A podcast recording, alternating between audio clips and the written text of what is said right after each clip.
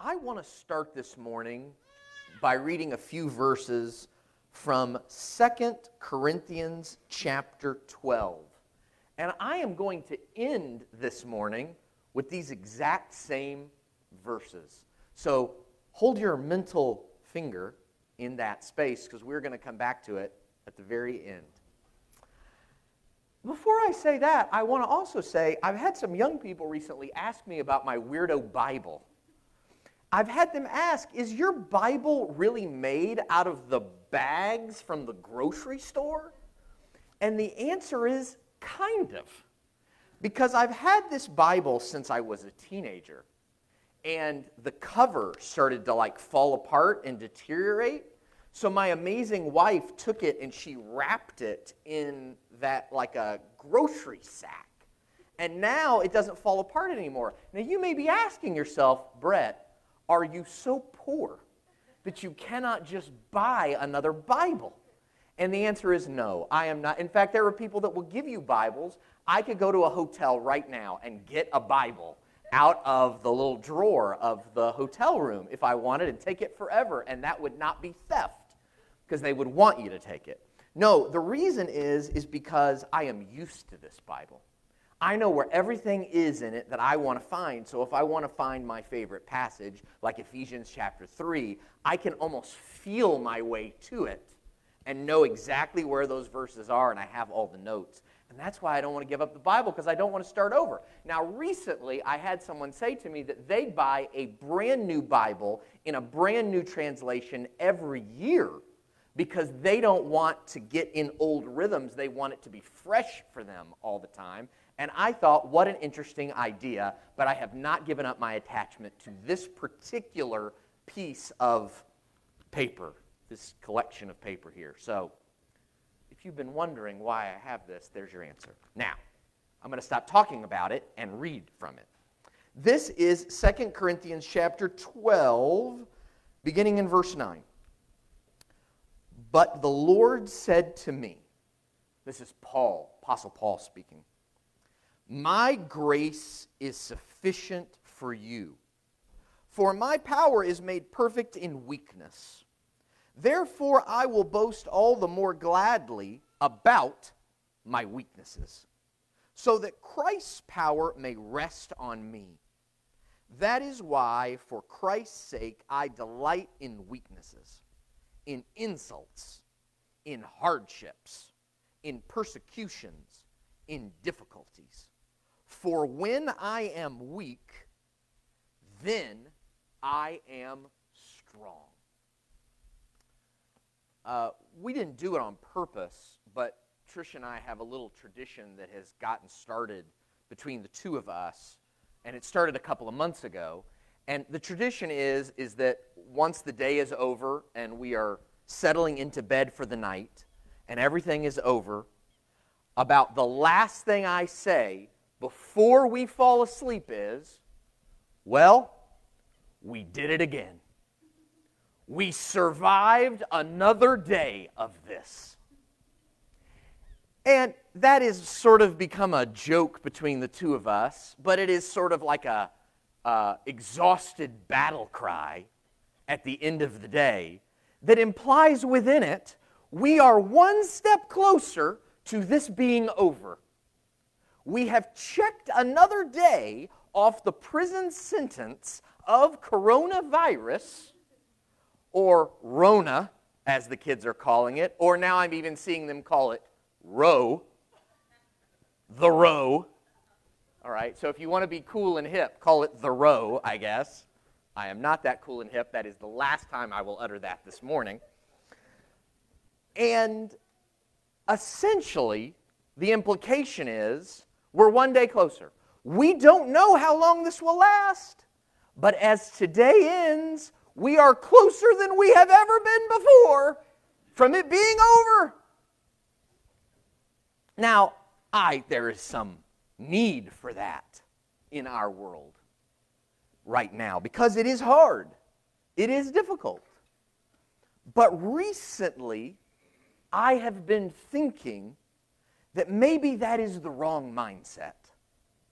That maybe what I'm bringing there is not exactly the best use of this moment.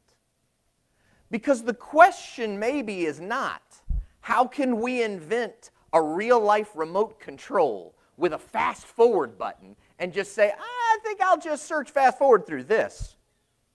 Now, it would probably be as inaccurate as every remote I have when I try to fast forward through something in Netflix and I'm like, I just want to go 30 seconds. Oh, I just went 30 minutes. Uh, let's go back again. You know, it doesn't work. It never works right, right? You never can get to where you want to get anyway. However, have you been wishing that you had a fast forward button and you could just get past all this and just get to the end of it? I wish I had one. But the reality is that every story in history, in Scripture, of some incredible, extraordinary, wonderful thing that has happened in the world happened because people did not hit the fast forward button, nor did they hit the mute button. In fact, they turned up the volume. Even when everything was wrong and bad, they engaged. They went deep. They looked for God in the moment. They looked for the good, for the beautiful. And in finding it, they not only went deeper into what life is, but they went deeper into what their own life could be. Now, that may sound crazy to you. That may sound like the exact opposite of what your heart is longing for right now. But my wife and I, speaking of Tricia, want to take the next two weeks and talk about that more. This week and next week, we're going to do something we've never done before. And I don't want to overhype things. I've been accused of overhyping things. But the hype is real on this because we're going to do something we've never done before. I'm going to speak this week, and Trisha's going to speak next week. It is going to be a two lesson, two week series. I'm calling it the Culp Family Double Whammy. see how I added the L to whammy and see what it did? Now, I'm fairly certain my wife is not calling it that. But between me and you, that's what it's called. So deal with it. Now, I'm saying that to you, not my wife. I've never found that to be a good way to speak to my wife. if you know my wife, you know why. Now, I want to focus this morning on one story that I think in many ways expresses that both need and opportunity that we all have before us in this moment, not to run away but to lean into this moment and find what is in it for us. It's a story that we've talked about before, and it's a story that takes a chapter and a half of a conversation between this guy and God. But we keep coming back to it, and it is such an iconic story because of the power within it for nearly every moment, like this one in our lives. And it happens in Exodus chapter 3. And it starts this way. Now, Moses. Now, let's stop there. I know I only got two words in, but let's stop there. Moses was at he was at this point about 80 years old in his life. He had grown up, he was the son of two Jewish people but in the midst of their persecution and slavery, he was then given as a baby and grew up in, as Egyptian royalty. At that time, the Egyptians were the most powerful empire in the world, and so he was living not only in luxury, but at the height of power. He killed a man, though, in a moment of anger and had to run away, and then he lived in the wilderness as a shepherd for 40 years. That's a pretty big fall. But he has been living for 40 years as a shepherd, and even though I'm sure it was a difficult adjustment for him, now after 40 years, it's pretty normal. He wakes up in the morning, He moves the sheep around, finds pasture for them, finds water for them, takes care of them, goes home, kisses his wife, kisses his children, eats some food, does it again. There is a rhythm. It's pretty natural, pretty normal for him at this point. Okay. Now, Moses was tending the flock of Jethro, his father in law, the priest of Midian, and he led the flock to the far side of the desert and came to Horeb, the mountain of God. There, the angel of the Lord appeared to him in flames of fire from within a bush.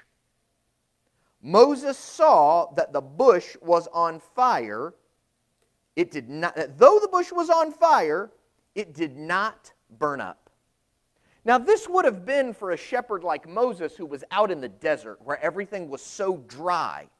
He would have watched it for a little while because when a bush catches on fire, typically in the desert, it's all going up, man.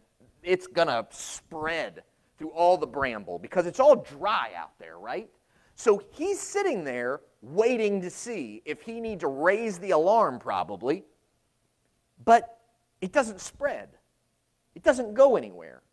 And not only that, it never exhausts itself. So it's not burning down everything, it's just sitting, isolated, never ending, never moving.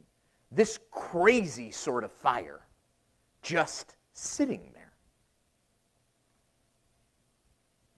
So Moses thought, I will go over and see this strange sight, why the bush does not burn up. When the Lord saw that he had gone over to look, God called to him from within the bush. God's voice coming out from a, a bush.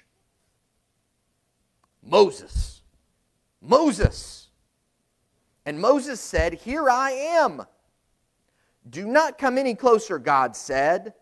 Take off your sandals and get comfortable, for this is going to take a while. That's not what it says. It says, Take off your sandals, for the place you are standing is holy ground. Then God said, I am the God of your father, the God of Abraham, the God of Isaac, the God of Jacob. At this, Moses hid his face because he was afraid to look at God. Now, in the old translations, the King James Version, translated in 1611, they love to use the phrase, and he was sore afraid. That's not so, S O afraid. That is sore, S O R E, sore afraid. I resonate, that expression resonates with me right now.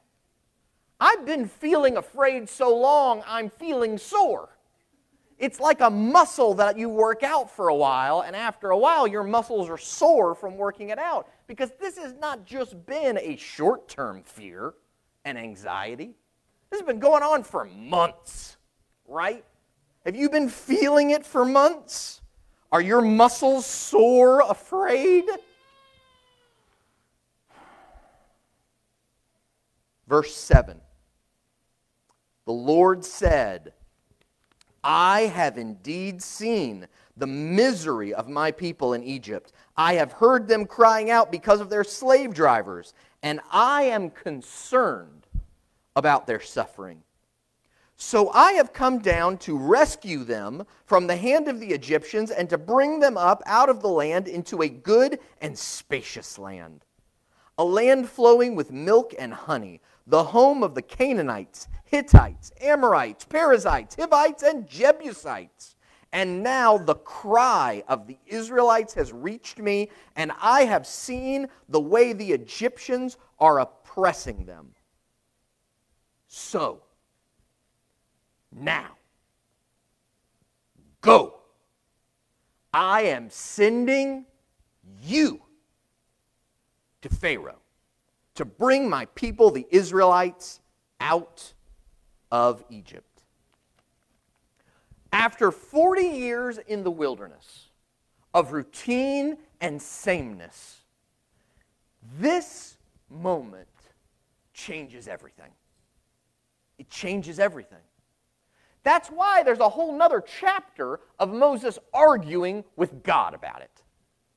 Because Moses realizes pretty quickly, because he's a smart guy, that this is a moment that I am being called to that will change everything forever.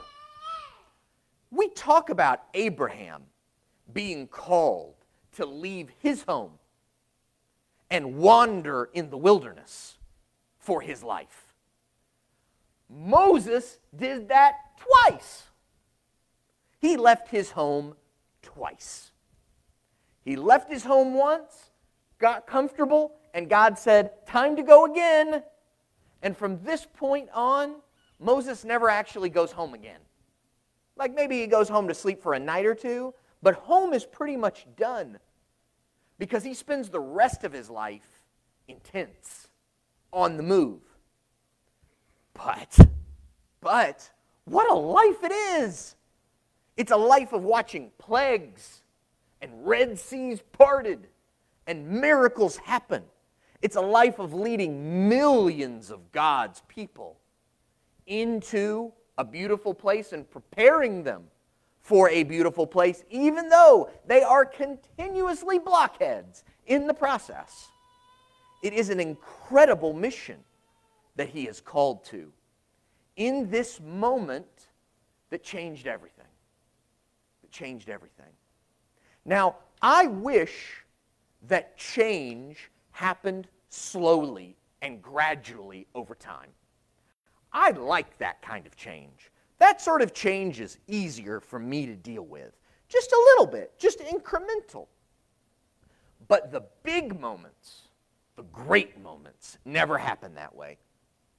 I, I you know, in education, they talk about stories and storytelling. And you probably were taught what I was taught as a kid, which is the model that Aristotle came up with of storytelling that every story has three parts.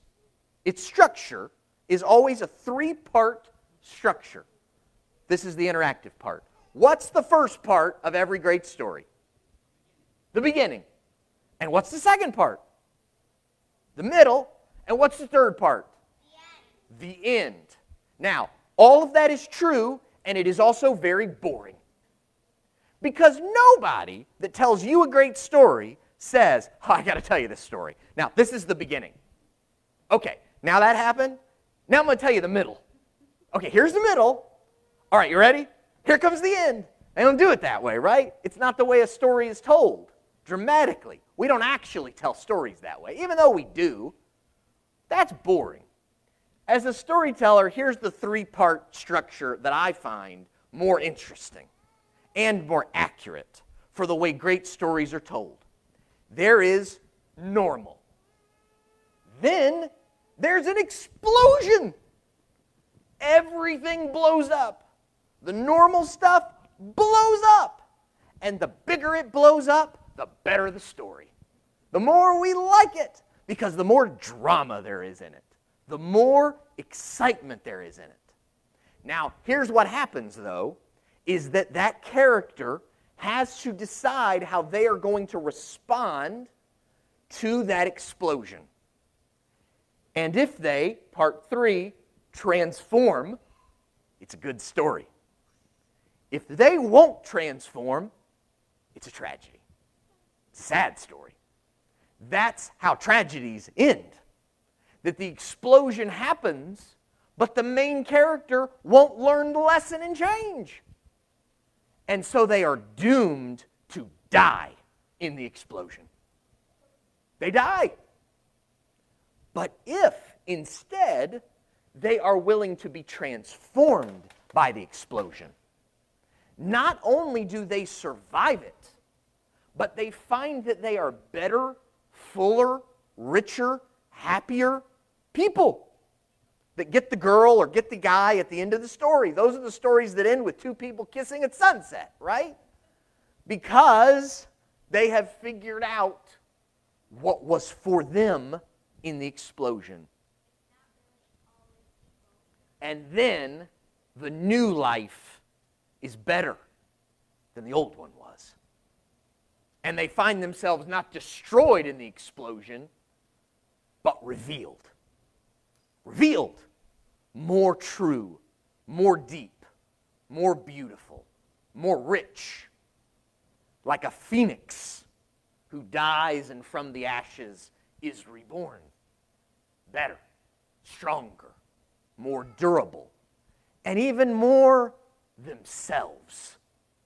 Because so often it is that explosion that forces us to wipe away all of the things that were not so important, that really didn't matter so much. And yet we were too stuck and complacent to realize all that needed to be burned away, that we were just kind of too comfortable to take and burn, throw into the fire the way it needed to be thrown into the fire. Moses was always a leader in his core, at the depth of who he was. He was always a person that could stand up and lead millions of people through adversity, tragedy, and difficulty. But it was a moment like this a moment of fire, a moment of fear that was the calling he needed to take a step. To take a step, to move forward into what was more that God had for him. Now, I wish transformation didn't happen that way. If I was writing the script for great transformation, I would love it to happen while I'm sitting comfortably at the beach. And as I'm sitting comfortably at the beach, I hear soft voices growing. And I look over and see a children's choir singing next to me of children from all around the world wearing white, singing, I Believe I Can Fly, in harmony together. And then the angels would sing, they would come down from the sky. And in that moment of peace and relaxation, when everything felt good and right and comfortable, and I was so inspired by all of this beauty and greatness, I would say, you know what? I think I'll change. That's not how it happens. Transformation is a wrecking ball in the face. That's how it happens. That's how transformation comes. That's how progress comes. That's how change and development happens in our lives. It looks like a moment where you think you've got it all figured out. And you are on a righteous mission. And you are moving and riding down the road on that righteous mission, and all of a sudden, a light from heaven interrupts and blinds you. And the voice of God says, You are messing it all up. And I'm just going to blind you indefinitely and make you sit at this house until I'm ready for you to do something different. And you have to sit blind indefinitely until your vision and clarity comes again. Real change and transformation happens when you know you have made a righteous stand, when you have stood up for your values for your beliefs. And as you stand in that place, knowing that you will be rewarded by God for that, you can feel the flames starting to singe you because they are about to throw you in a fiery furnace because you will not bow. You will not relent. And there is no clarity and no sense that there will be salvation, that you will be saved. Transformation comes when you, in the, the prospect and pursuit of your own self preservation and protection, because life is tough and you got to take care of yourself. You find yourself out in the middle of the sea and a storm is raging because you have been heading everywhere but Nineveh because you couldn't go to Nineveh because Nineveh was not safe. You would die in Nineveh, and you knew it. So you got on a boat going the opposite way, and you are now on a boat, and everyone is going to die, and you finally have the moment of clarity where you can unselfishly look at everyone else on the boat and say, just throw me in the water. This is my fault. Throw me in the water so you can live. And you're thrown in the water, not knowing what would happen next, whether you would live or die, whether you'd be saved or not saved, whether this desire that you had to protect yourself would be rewarded or not.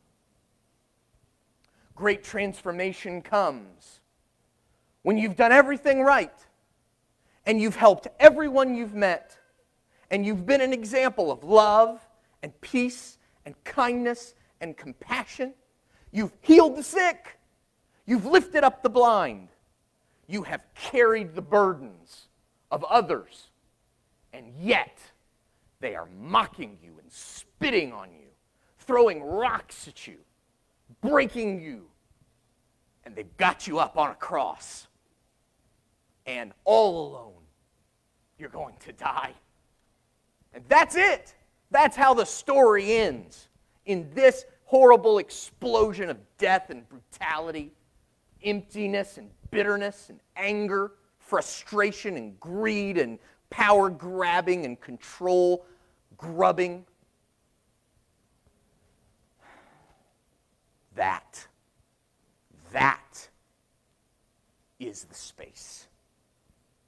That is the moment where great change comes. That is the moment where everything transforms. The moment when your face is covered in mud and you got cuts and you're bloody and sweating and you've just twisted your ankle, but you realize there's at least six miles left in this marathon. And you're like, that's it. That's it. That's all I got. I got no more. It's the moment when everything about your world transforms. It's different. It's not what you wanted it to be, it's not what you planned. It is ugly and hard. And it happens in your professional life, it happens with your children, it happens with your money, it happens with your health. It's the moment when you're sitting at the doctor's office and he says the word cancer. It's the moment where you get the email and you realize this is not going to be a normal school year. It's the moment where you look at your bank balance and say, this is not trending the right way. It's the moment where a drunk driver runs into your house. The moment where, in the middle of a pandemic, you have to move. You don't want to move. It's the moment where you have twins and you realize this is not the way we planned to bring twins into the world. It's the moment where you got people living in your house and you've done it out of graciousness and compassion, but you do not know what's going to happen next. It's the moment where you feel alone and disconnected and afraid and everything is wrong. That is the moment. Do not press fast forward do not press mute. Take off your sandals, baby, because this is holy ground.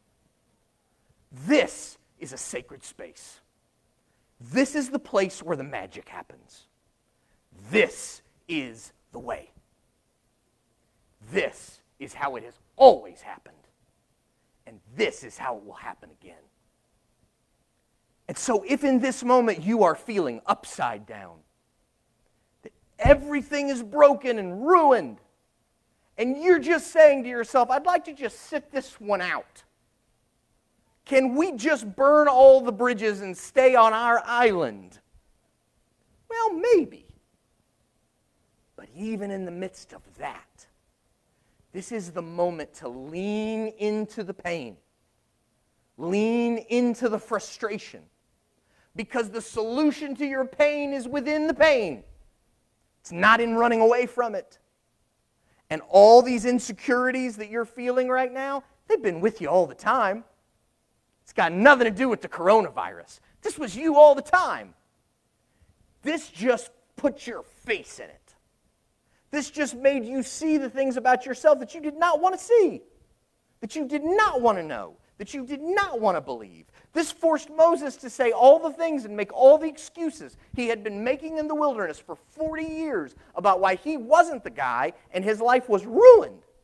This is the moment where you have to face yourself and say, Do I want to continue to be this person? Do I want to continue to feel this way? Or will I do the things that are necessary for transformation? Will this explosion be the inspiration and motivation that I needed to finally move on? To finally be the person that God created me to be for always, but that I was afraid of seeing. This is a sacred space. Times of change are sacred spaces. And so if everything feels wrong, good. Good. I hate saying that. I don't want to say it. I don't like saying it. Because as soon as I walk off this stage, I have to live it. And five minutes after I'm out of this parking lot, it will not feel good to me anymore. Because as soon as I check my phone again, it'll all come at me again. But it's still true it's still right. And in this moment of weakness and brokenness and fragileness that you feel, it is the crack in the wall God needs for the light to come in. Because that's how it's always happened. When we feel the weakest and the worst, is the moment where we are willing to give God the chance and say, I can't. You can. I think I'll let you I think I'll let you. Always in those times of change that we are open and look around for new solutions and new ideas. And this morning, with you, I want to celebrate that that has happened to you right now. I don't want to sit in despair and wallow in it with you. I want to celebrate that right now, you take that ugliest thing in your world and know with certainty and clarity that is God's invitation to you. He is saying, You are on holy ground right now. And where you are afraid that it's all burning down and that this is a forest fire, it's not. It's a burning bush.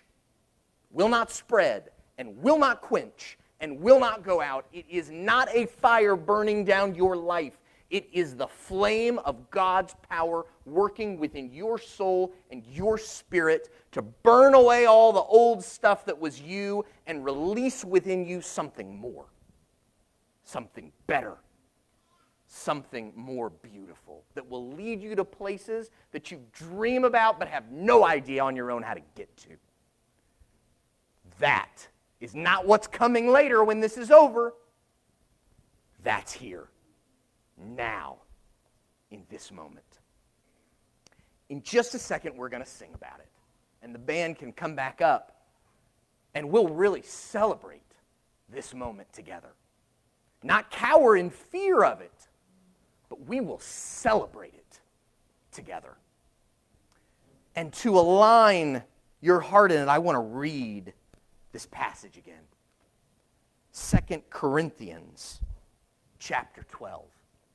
And as we read these words that Paul is saying, know that they weren't just written for a moment 2,000 years ago. They were written for this moment, this time, for your heart in this space. This is Second Corinthians chapter 12, beginning in verse 9. But the Lord said to me, My grace is sufficient for you, for my power is made perfect in weakness. Therefore, I will boast all the more gladly about my weakness, so that Christ's power may rest on me. That is why, for Christ's sake, I delight in weakness, in insults, in hardships, in persecutions, in difficulties. For when I am weak, then I am strong.